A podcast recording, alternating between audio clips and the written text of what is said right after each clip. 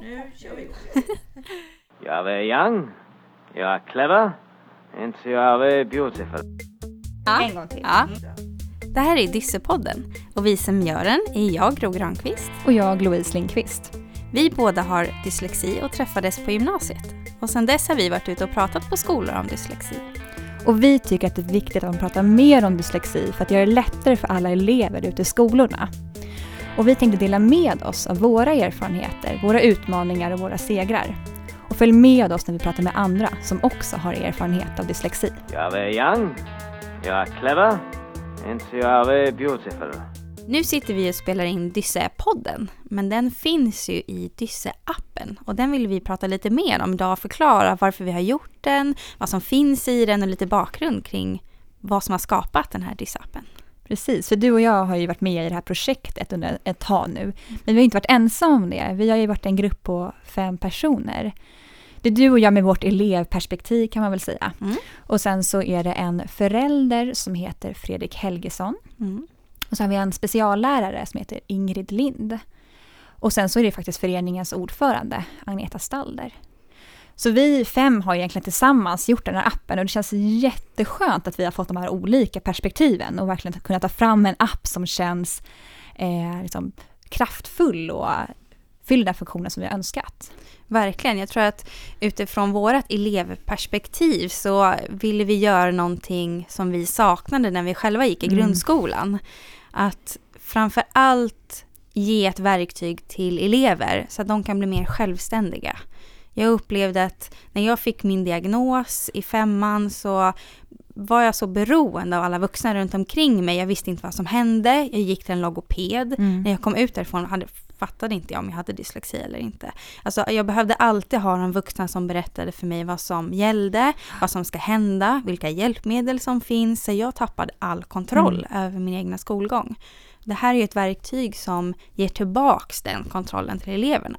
Kontroll och energi, för det var väl Mm. det vi kände, att vi vill att ge kraft, alltså de här eleverna ska få känna att de klarar av skolan och få de verktygen de behöver.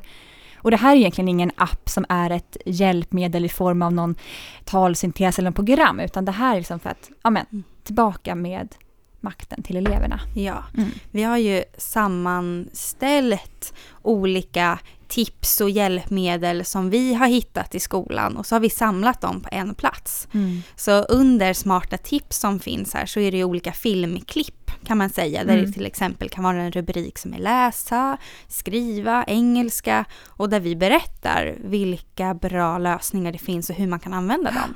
Och det som är så, det vi verkligen ville komma åt med de här tipsen var ju att när de har tittat på dem och känt efter, att de själva ska kunna tänka så här, ja men just det, det här vill jag använda av min skola, i min klassrum eller inför mitt prov.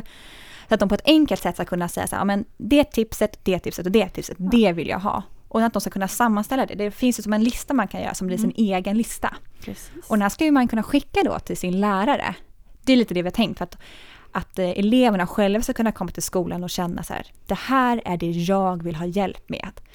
Och att inte det ska hänga på att lärarna ska komma och eh, liksom, fråga eller erbjuda, utan att eleverna ska ha makten. Ja, och också att man kan använda oss lite grann eh, om man vill gå till sin lärare och så har man kryssat i att men jag vill ha inläst material, jag vill kunna lyssna Mm. på mina böcker. Och så förstår inte läraren eller man känner att så här, vi kommer inte överens, då kan man bara visa upp det klippet där vi pratar Mm. om det så kan vi få hjälpa till och liksom verkligen förklara för läraren varför man ska få inläst material och bygga den relationen så att man lite lättare kan prata med sina lärare. För ibland Ja. så kan det där vara knepigt, till exempel på utvecklingssamtal.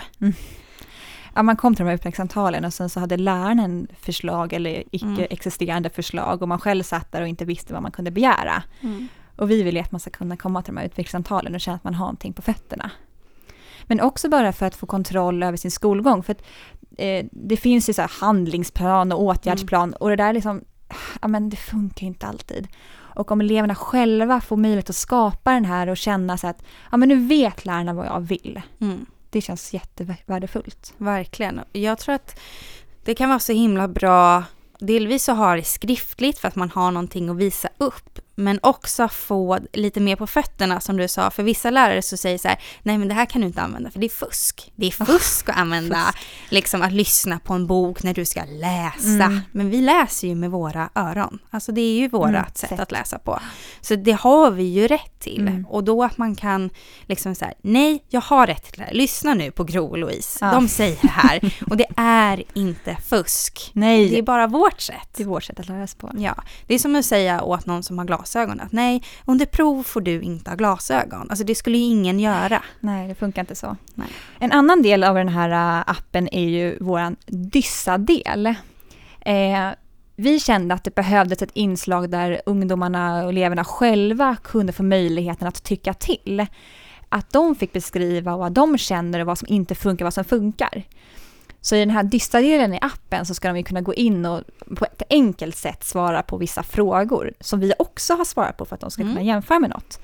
Precis. Och vår ambition är ju egentligen att vi ska kunna få lite koll på vad mm. elever i Sverige som har dyslexi känner kring sin skolgång. Exakt, det skulle kunna vara frågor som har du berättat för din kompis att du har dyslexi eller mm. får du skriva på datorn under provet? Och mm. jag tror också att det kommer vara givande att få så här, se, men hur många, hur många har berättat för sina kompisar? Eller Precis. om det är många som har gjort det, så får man se det, kanske man blir peppad. Att okej, okay, men jag, jag ska också ta modet till mig, för det kan vara läskigt. Precis. Mm, jag tyckte att det var, det har alltid varit väldigt givande för mig att få känna igen sig. När vi träffades på gymnasiet så är det en sån lättnad att få träffa någon annan som har dyslexi. Och jag hoppas att den här dyssa-delen kan fylla upp en del av det. Att man mm. ser att vi är flera, det blir en gemenskap, att vi kämpar tillsammans. Att man, liksom, vi är här och vi hjälps åt.